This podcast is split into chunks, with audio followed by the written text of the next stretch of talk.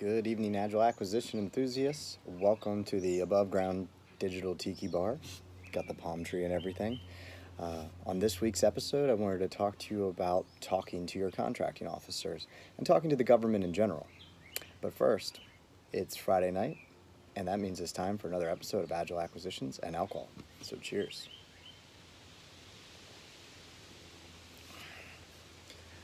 Okay, so I've actually made some videos on this before, and I get asked this question all the time, and, and it's when can industry engage with the federal government regarding an acquisition? Um, and also, when can the government engage with industry? So it's, it's not just industry who wants to have those conversations, it's also the program offices as well. And the answer is up until an acquisition is actually on the street uh, being competed, everything up to that point is really market research. So there should be an open dialogue. Uh, you can send information to the government. The government can request information. They can have conversations.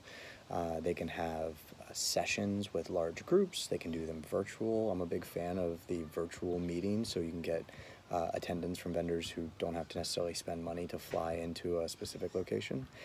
Um, and in those eh, situations, it should be a really frank and open discussion where you talk about uh, the actual requirements as they're materializing, what are the options to the government, and get a deep understanding of what the government's looking for.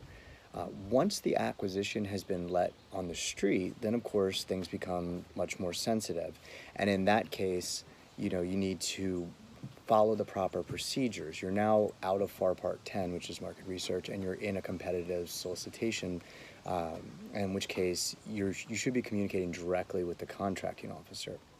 But that doesn't mean you can't ask questions uh, or submit any concerns that you have with the acquisition. Uh, in this case, you just filter it through a single point of contact, and that's just to ensure that everybody is getting the same fair opportunity. Um, and, and, what you want to do is just make sure you put it in writing. You want to be direct and be very clear. A lot of times, vendors will be concerned about um, you know whether they're going to look bad to the government or whether the government is going to you know hold something against them because they're asking a frank question. But the reality is that just doesn't happen. You know the government wants to put out a high quality product, and to the extent that industry can help them do that and make a better overall acquisition solution for everyone, um, is really a win-win.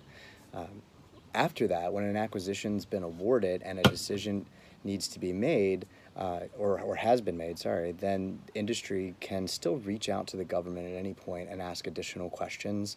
Um, sometimes, you know, certain government offices are going to be more open and interested in having those conversations, and sometimes there's not, and, and that's just the reality of the situation. But but legally speaking, there's nothing preventing industry from any time uh, reaching out to the government. So there you have it. That's your communication with the federal government. I really am a strong advocate of a dialogue with industry and the federal government, and I think you need to be direct and keep those channels open.